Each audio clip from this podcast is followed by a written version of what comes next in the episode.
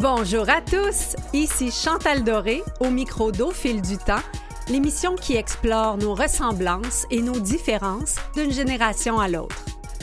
Selon Charles Trenet, dont Il y a de la joie a longtemps été ma musique de répondeur, la nouvelle génération n'ose plus dire qu'elle fait des chansons, on fait des titres.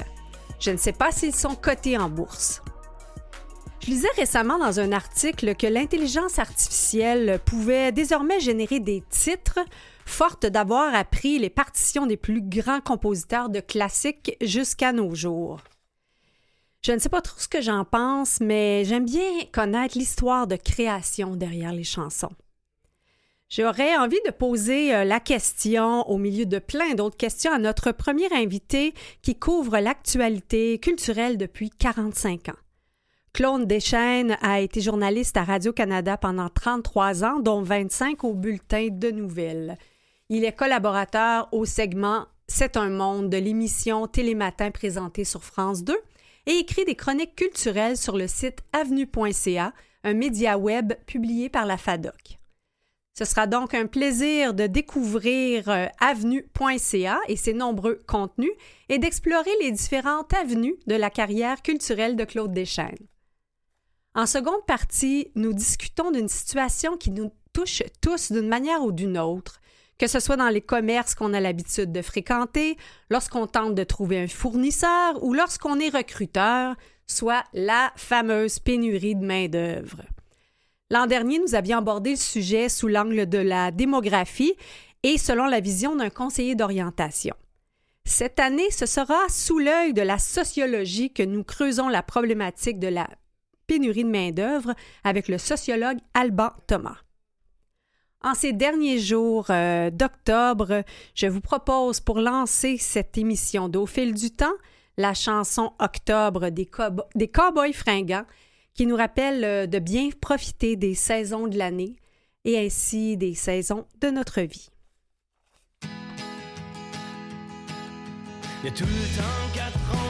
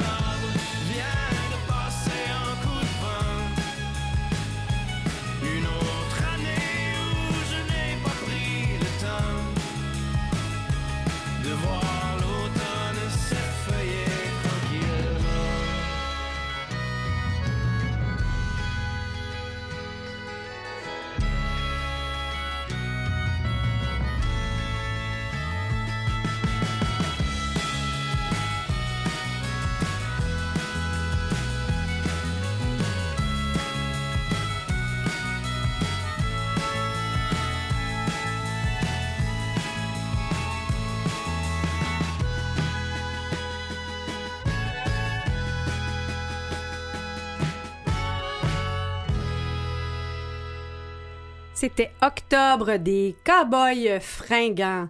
Nous avons la chance aujourd'hui d'avoir notre invité en studio. Alors, je vous le présente. Si évidemment vous ne le connaissez pas déjà, mais euh, vous allez voir qu'en voyant un peu son parcours, ça va vous euh, sonner des cloches. Alors, c'est Claude Deschênes qui est avec nous, un journaliste passionné par tout ce qui se passe sur la scène culturelle. On peut le lire toutes les semaines sur le site avenue.ca. Euh, qui est un site qui est piloté par euh, la FADOC. Depuis 2015, euh, Claude collabore au segment C'est un monde de l'émission Télématin de la chaîne de télévision publique France 2. Son expertise de communicateur repose sur 33 années de service à Radio-Canada, dont 25 au bulletin de nouvelles Le Téléjournal. Claude agit aussi comme animateur et porte-parole d'événements ainsi que conférencier, notamment dans le réseau des universités du troisième âge. Bonjour Claude. Bonjour. T'as une feuille euh, de route?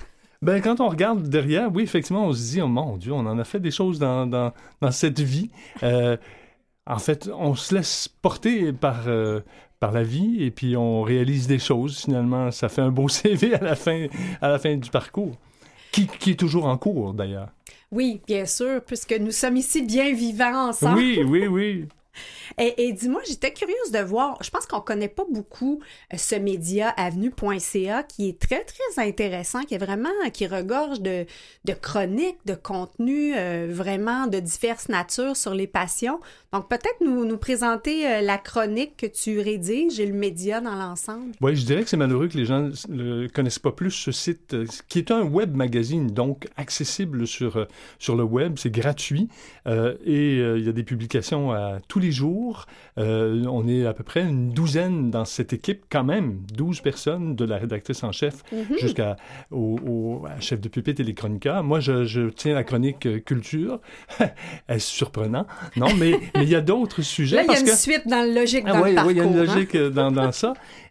en fait, ça a été créé en 2015 par la FADOC en se disant on va essayer de rejoindre des gens qui peut-être autrement ne viendrait pas à nous. Parce qu'on sait souvent que la FADOC, les gens disent ben, je suis pas vieux. Mm. Ben, c'est pas être vieux euh, être membre de la FADOC. Hein. On peut en être membre à partir de l'âge de 50 ans. Oui. Alors donc, ils ont décidé de créer ce web magazine euh, d'informations avec des chroniques variées sur des sujets qui intéressent des gens de cet âge-là. Alors, bien sûr, la, chronique culturelle, c'est la mienne, mais il y a aussi une chronique vin, une chronique voyage, une chronique sur l'histoire qui est très euh, suivie par, par les gens parce que euh, notre chroniqueuse, Marie-Lise Paquin, met beaucoup de photos de l'ancien temps Mm. Alors, on voit des, galeries de, photos sur des sujets qui sont euh, un petit peu en rapport à l'actualité. Il y a Claudia La Rochelle qui tient la chronique livre. Euh, bref, euh, c'est très, très varié et très accessible avec des journalistes, bon, je m'exclus peut-être, mais des grandes plumes. Vraiment des gens, par exemple, on pense à Anne Pédoua qui fait la chronique plein air. Elle écrit dans le journal Le, le Monde. c'est la, la collaboratrice du Monde au Québec. C'est pas rien. Euh, on a aussi Maxime Johnson qui tient la, la, chronique technologie. Lui, il écrit dans Le Devoir, il écrit dans l'actualité. On a un éditorial à chaque semaine de Jean-Bernard euh, Nadeau qui, qui, écrit dans l'actualité aussi. Donc, comme vous voyez, c'est du contenu solide. Jean-Benoît, oui, oui Jean-Benoît Nadeau, je me trompe toujours. Hein? Il, y a, il, y a, beaucoup de Nadeau dans, dans, le domaine des, des médias. Euh, donc, c'est solide et, et la FADOC euh, payent bien. Euh, euh, les, journalistes ont de bons cachets. Et il y a une distance éditoriale qui est respectée. Mhm. Alors, on choisit nos sujets sans que la FADOC s'en mêle. Alors, c'est formidable et c'est pas connu. À l'époque où on dit que les médias sont de plus en plus en péril, ben voilà euh, une, source d'information qui gagne en popularité. Euh, on a, euh, dans la dernière année, augmenté de 50 On ne donne pas de chiffres comme tel, mm-hmm. mais, mais c'est des centaines et des centaines de personnes qui lisent ces contenus-là, qui malheureusement, je le répète, ne sont pas assez connus. Ben voilà, on fait notre part ici au fil du temps. Il faut préciser, peut-être, avenue, c'est au pluriel. Oui, donc parce hein, qu'il y a plusieurs avenues dans la vie. Hein. Exact. ah, c'est un problème. Des fois, les gens cherchent avenue, euh, puis ils ne trouvent pas parce qu'ils oublient de mettre le S, mais avenue.ca.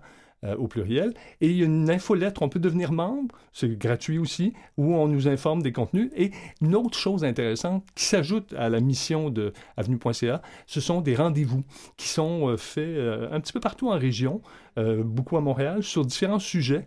Et là, bon, il y a, un prix d'entrée pour assister et, j'aurai l'honneur d'être le prochain oui, invité. J'ai vu ça, un événement sur le Montréal de Claude Deschamps ben le 8 novembre prochain. Donc, c'est vraiment comme euh, euh, une, conférence. Quand on disait que je fais des conférences, c'est ce mm-hmm. genre de, choses, mais des fois, c'est des conférences sur la photo, euh, sur, les voyages.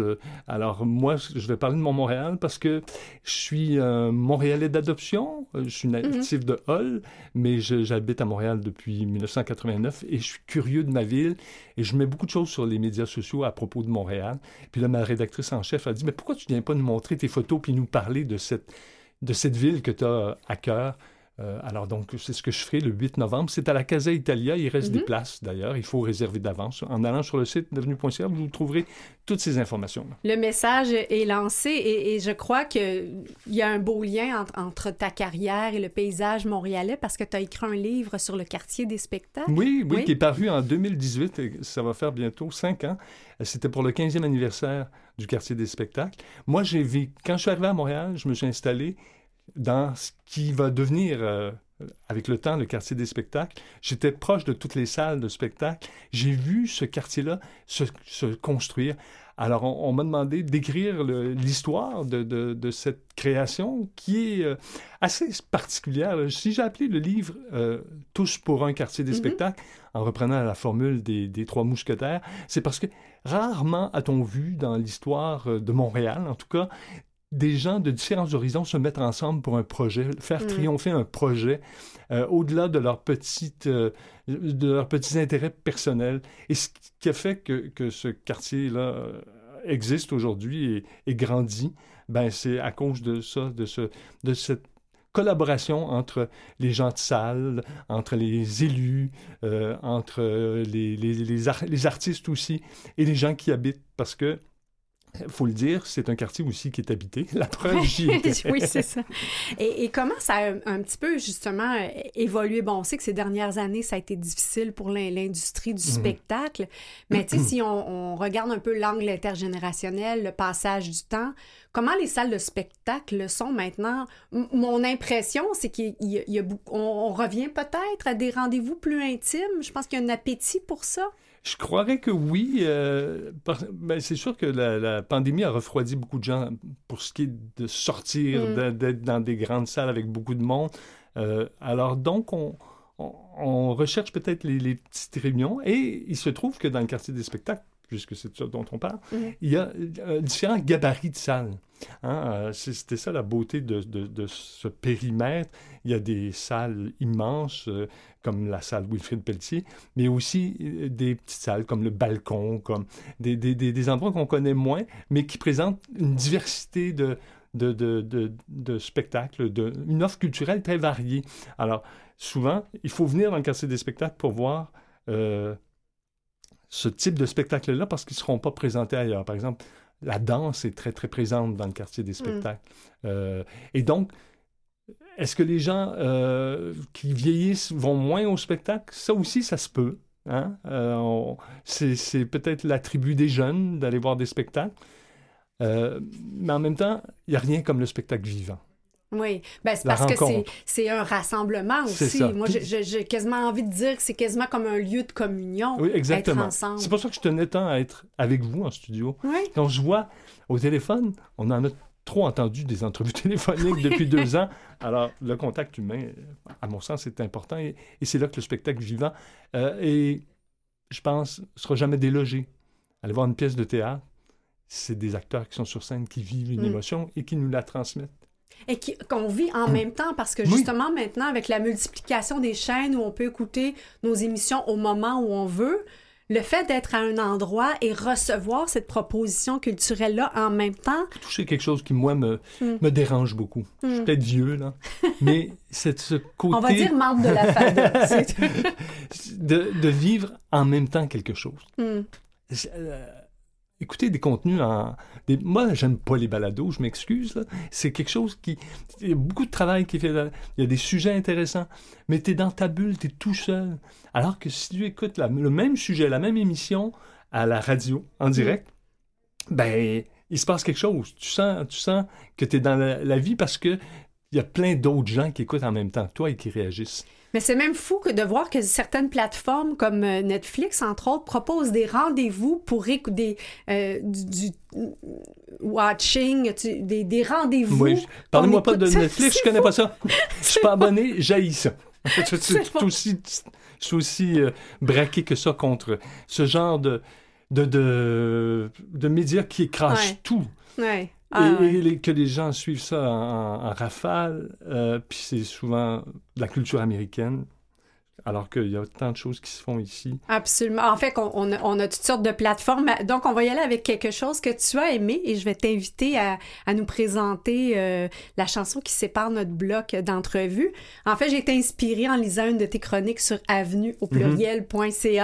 Euh, c'est, euh, en fait, je te laisse présenter ben, la ben, chanson. tu me dis que vous avez choisi qu'on, écoute Daniel Bélanger. Je suis très content parce que quel disque extraordinaire. Mhm. mine de rien, là, ça fait 30 ans oui, hein, que, moi je le suis. Là. Moi mm-hmm. j'ai 60 ans, il a 60 ans. Euh, on, a le même. Moi j'en ai 64 en fait. Mais alors donc, il, est là et il est toujours aussi pertinent. Euh, moi j'aime comment il écrit. J'aime sa musique. Et si on écoute euh, la prochaine chanson bien comme il faut, qui s'appelle J'entends tout ce qui joue dans ta tête, vous allez remarquer, il y a une parenté avec Rêver mieux, qui est son grand disque mais ça évolue quand même. C'est aujourd'hui. Mon Dieu, j'aime cette chanson. ben, écoutons-la pour euh, faire découvrir le grand plaisir de Claude Deschamps.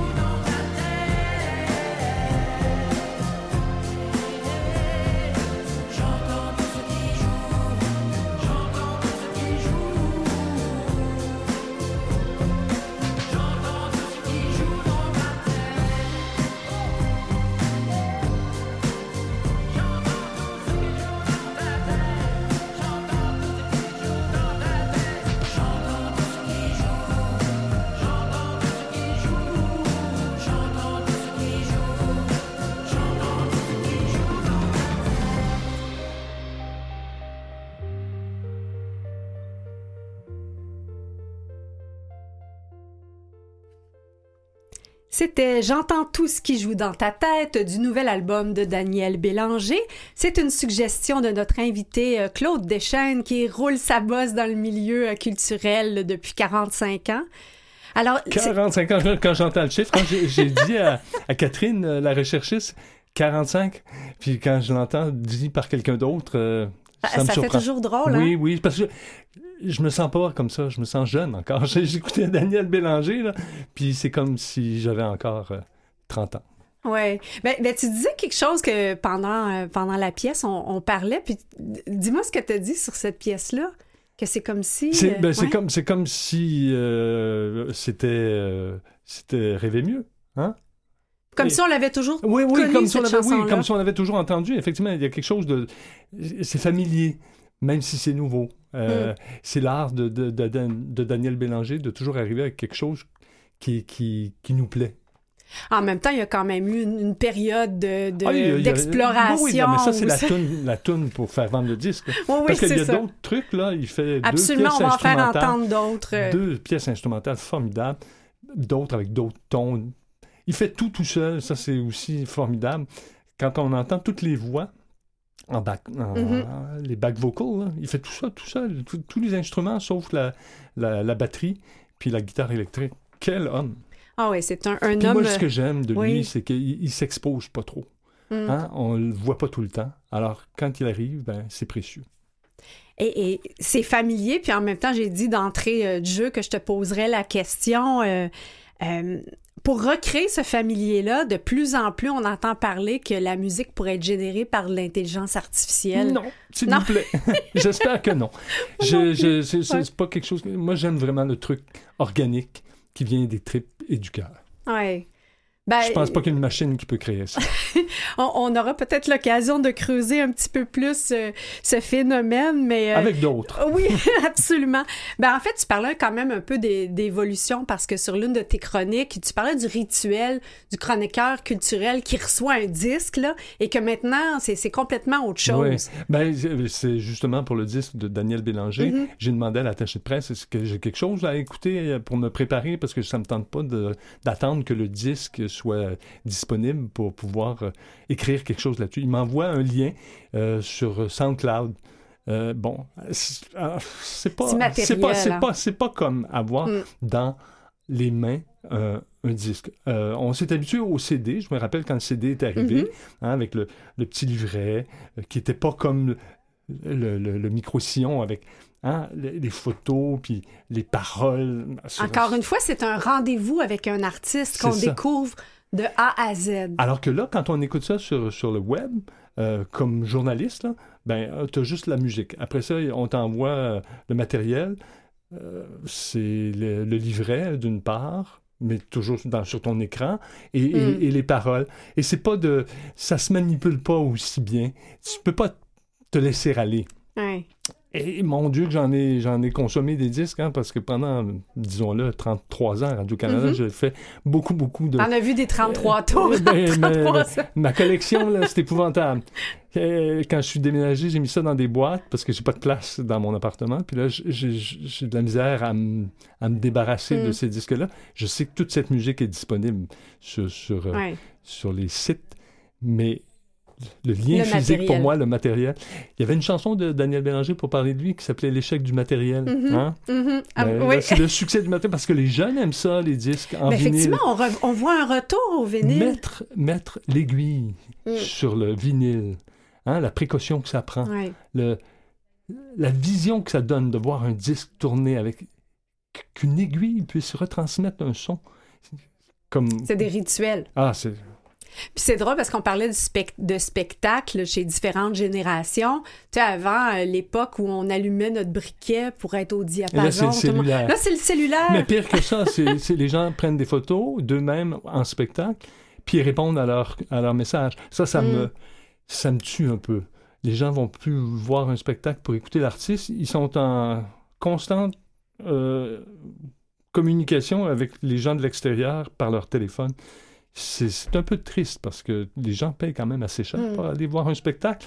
Ou des fois, on filme pour le réécouter plus tard. Ben, écoute donc pendant que ça joue. Voilà. comme journaliste, je l'ai fait. Mhm. Et puis comme je suis encore journaliste, je le fais encore, ma blonde, des fois, elle me dit, ben là, serre ton téléphone.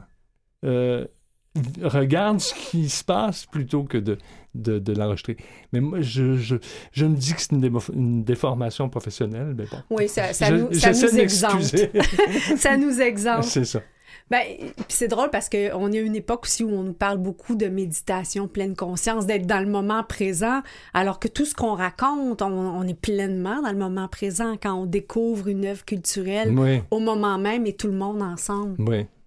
Peut-être, euh, Claude, en terminant, euh, euh, une œuvre culturelle que les jeunes devraient voir ou, l'inverse.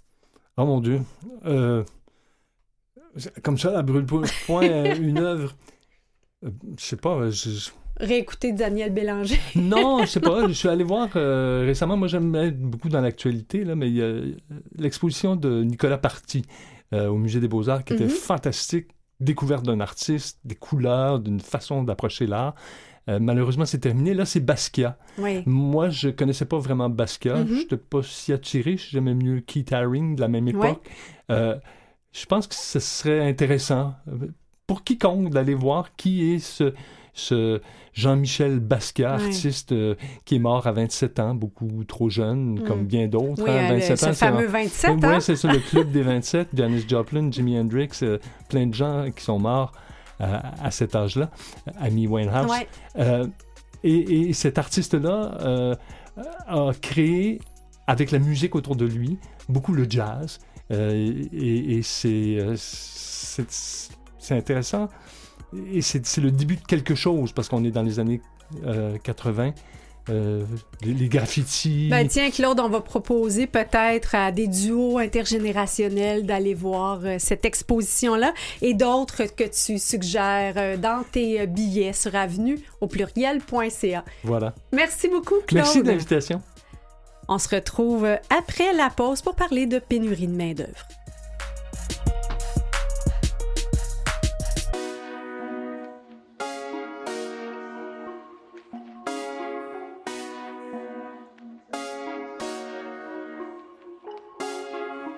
Vous écoutez Au fil du temps avec Chantal Doré.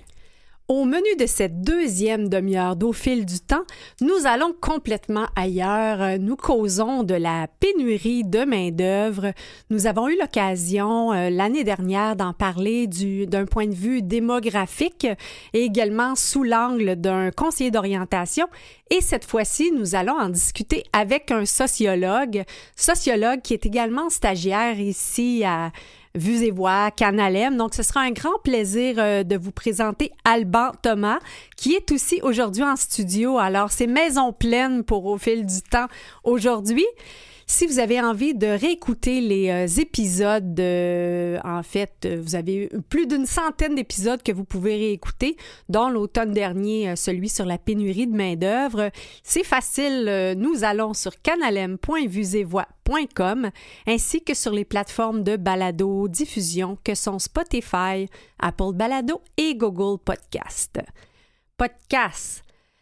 Avant d'introduire Alban, euh, je vous propose une chanson euh, d'un artiste de la relève et qui s'appelle Michel. Oui, hein, il y a tout un retour sur les anciens noms.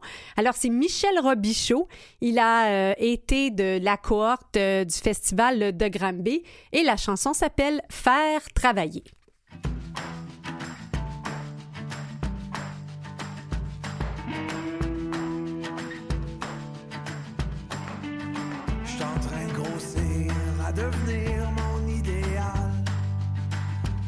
Pour rien que je suis capitaine du capital. J'ai su agir quand est venu le temps de manger les autres. Y avait le choix de fuir ou de retourner en bas de la côte. Ah ouais, en bas de la côte. Je vais continuer de faire travailler. Puis même si je meurs avant tout le monde, ils vont être une gang à chanter pour cruiser ma blonde.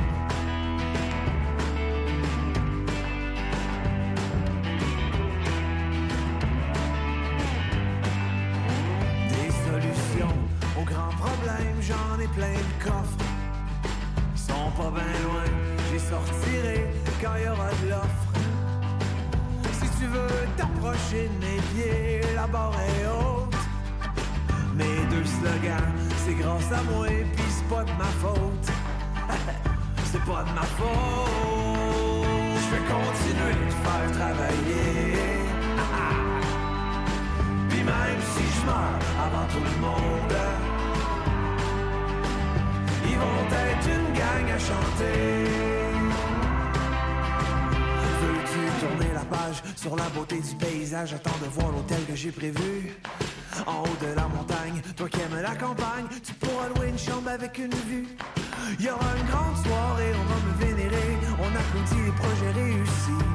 Je finirai dans l'ombre à augmenter le nombre de garnitures autour de mon nombril. Merci la vie.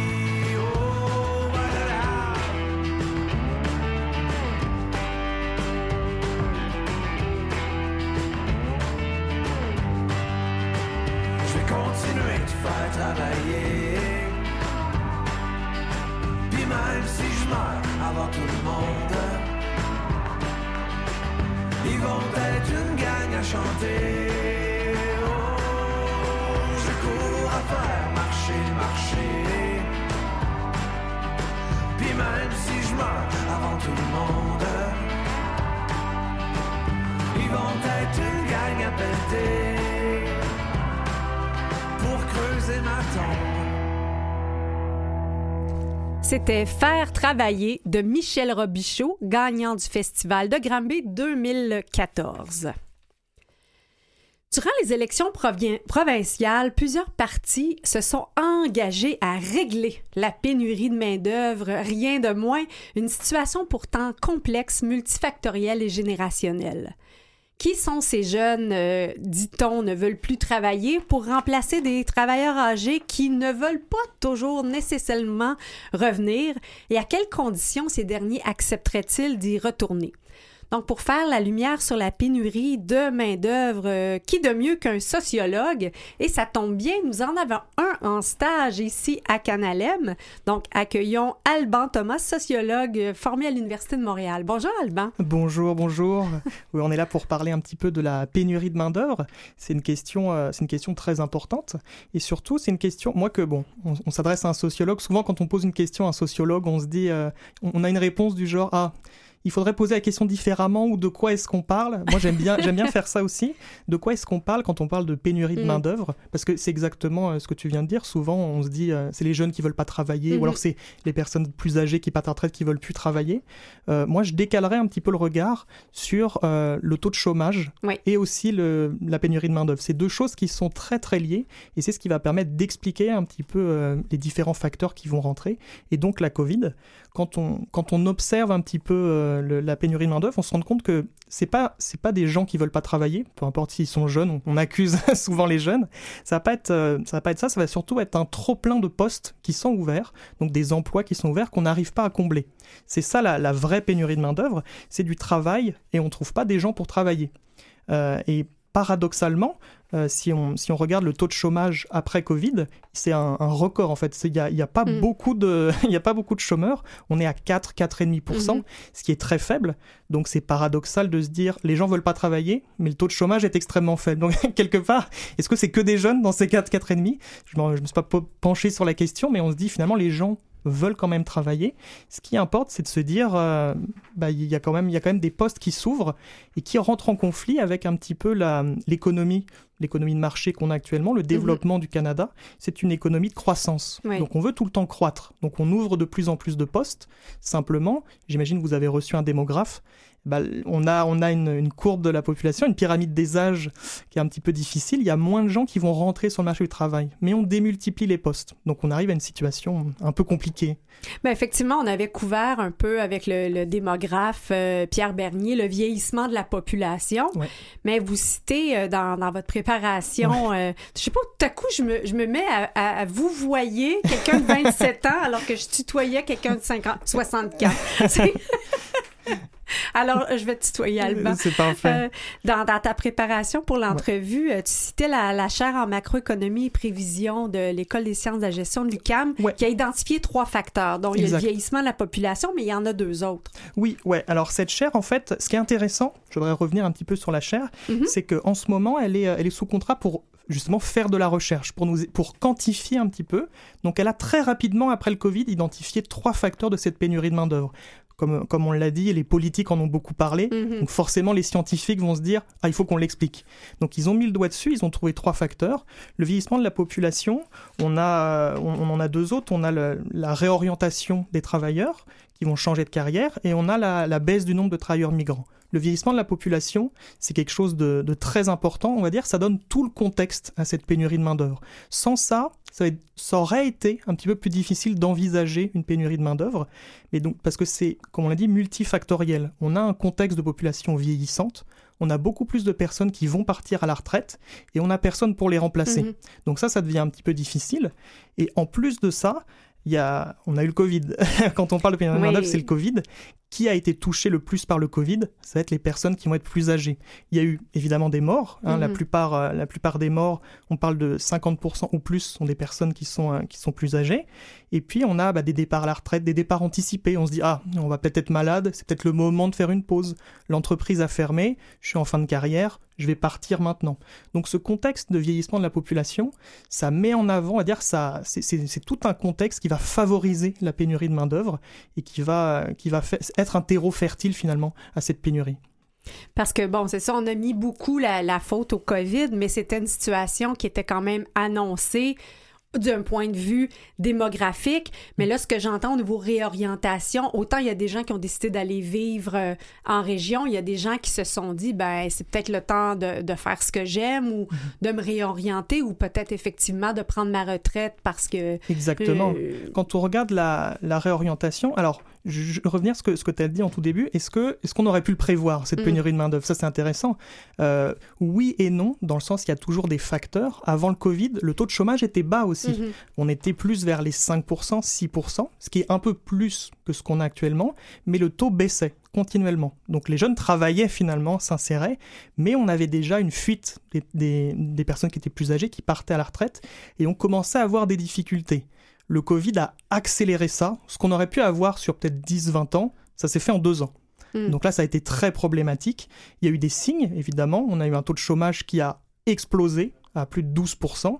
Et puis, euh, bon, voilà, on, on savait, hein, les entreprises ont fermé, donc c'était très difficile.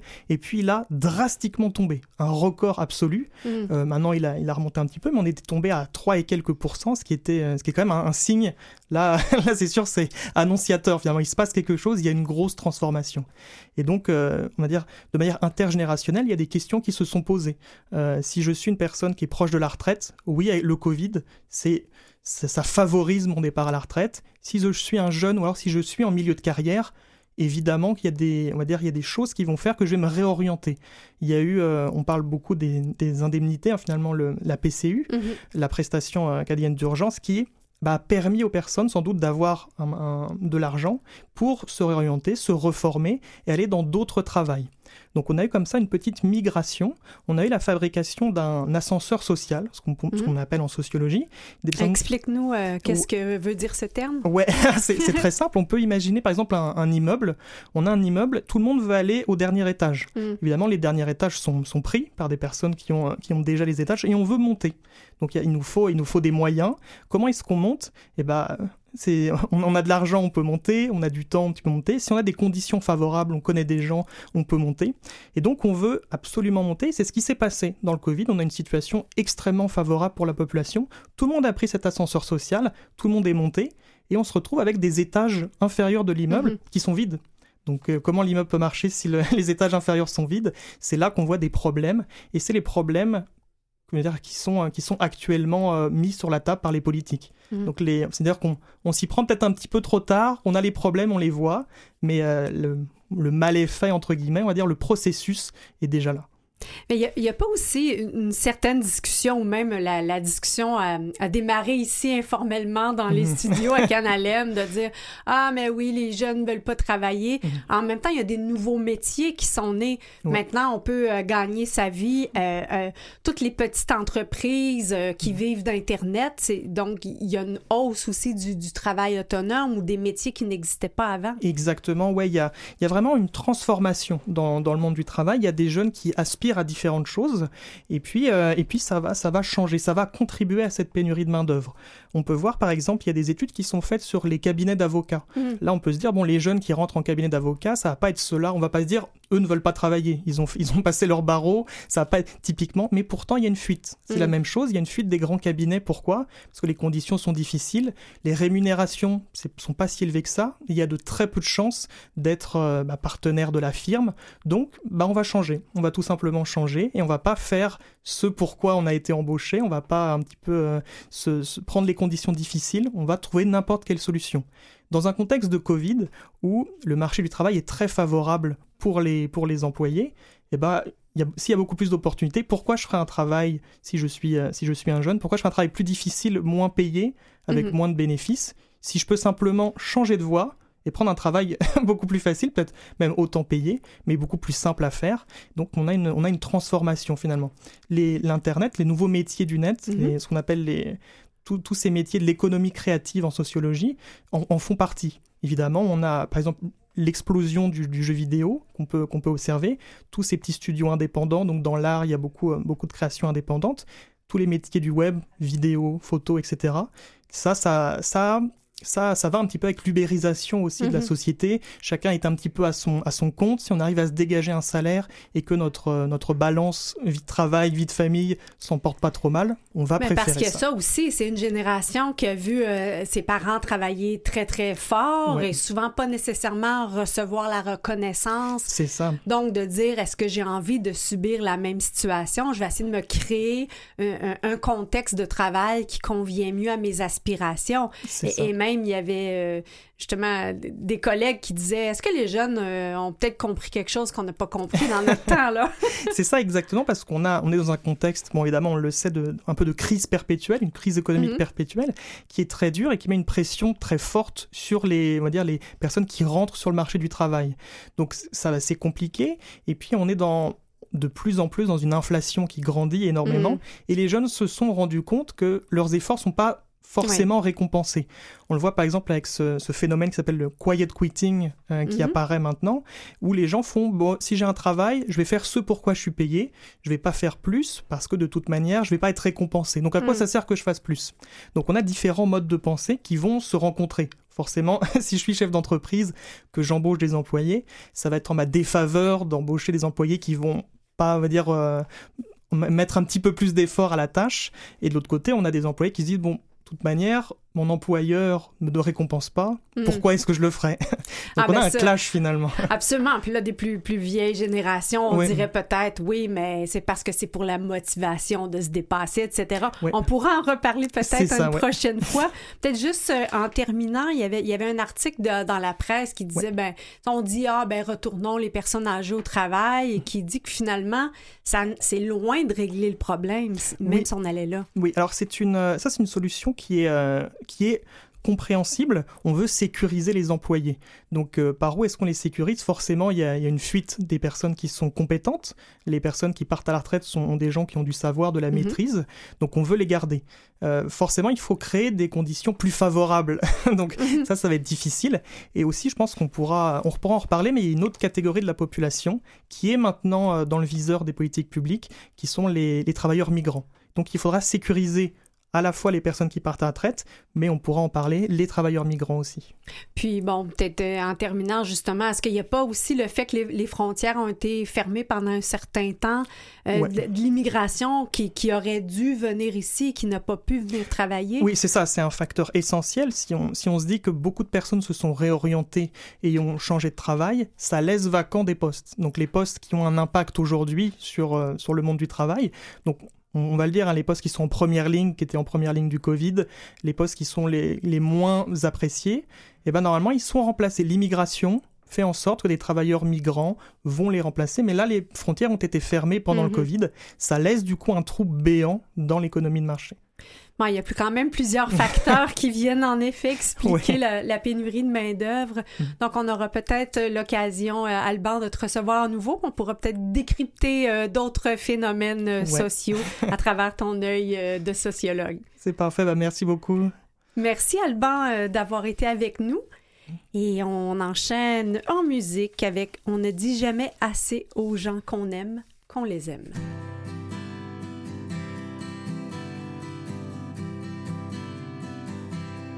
Ses parents, ses amis, ses femmes qu'on affectionne, avec lesquels on dort, on dîne, on parle au téléphone. Souvent quand nos regards se croisent, il y a comme une chaleur. Mais de là à en faire des phrases, trop de pudeur.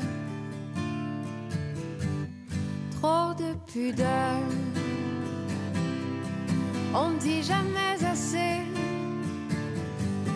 aux gens qu'on aime, par peur de les gêner, qu'on les aime. On ne leur dit jamais assez que sans eux, sans elles, on ne serait même pas la de nous-mêmes. Avant de nous dire au revoir, marcher à l'ombre. Avant que sur notre histoire, le rideau tombe.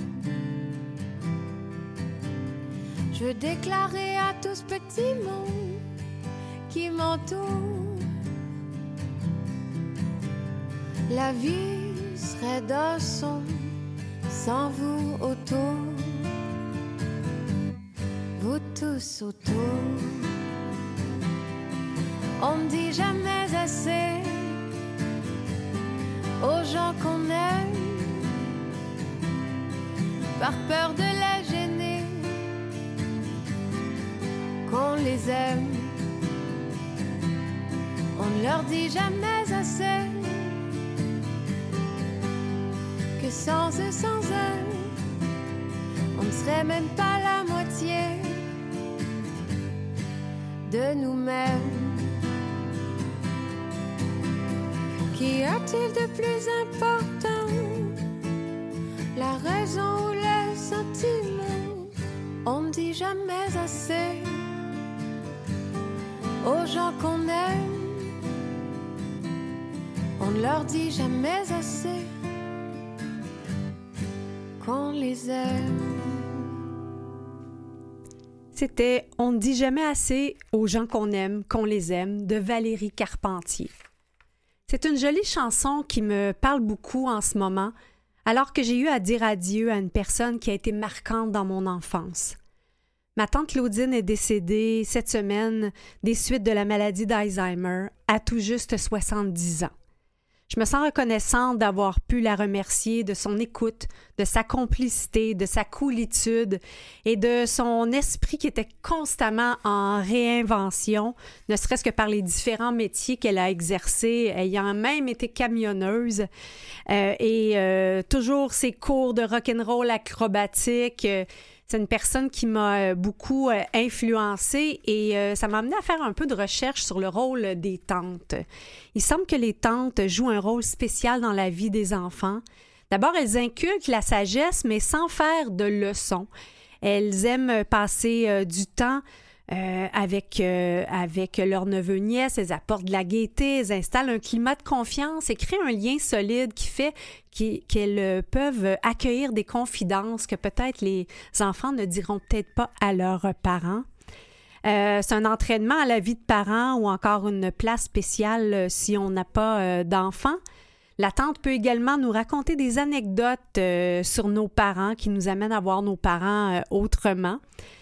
Euh, c'est le bonheur euh, de, de voir grandir ses neveux nièces. Et Il y a une euh, chanteuse comme ça qui a eu une relation privilégiée avec sa tante. Euh, sa tante Adrienne habitait en fait avec eux. Et euh, en l'honneur de ma tante Claudine, j'aimerais lui offrir cette chanson d'Isabelle Boulay qui s'appelle Adrienne.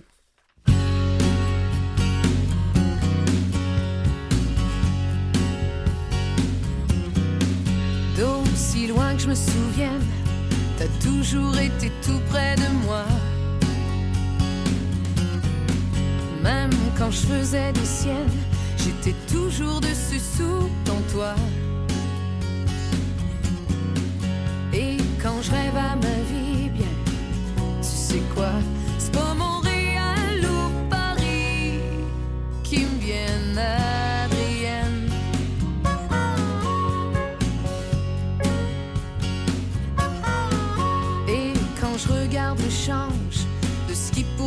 pour moi est important,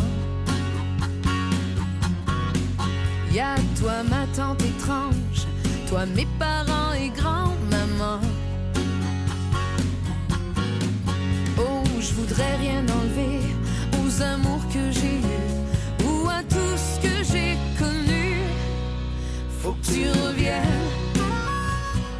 Adrienne, fallait pas t'en aller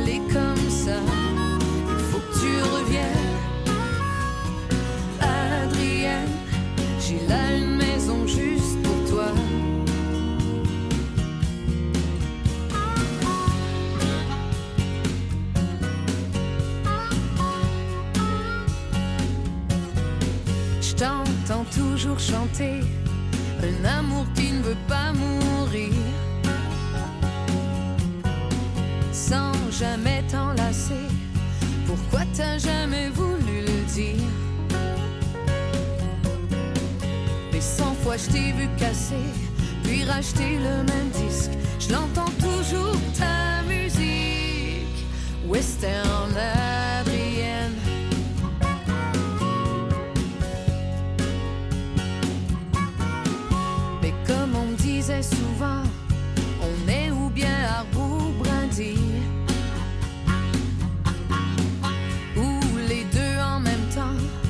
Chacun ses histoires de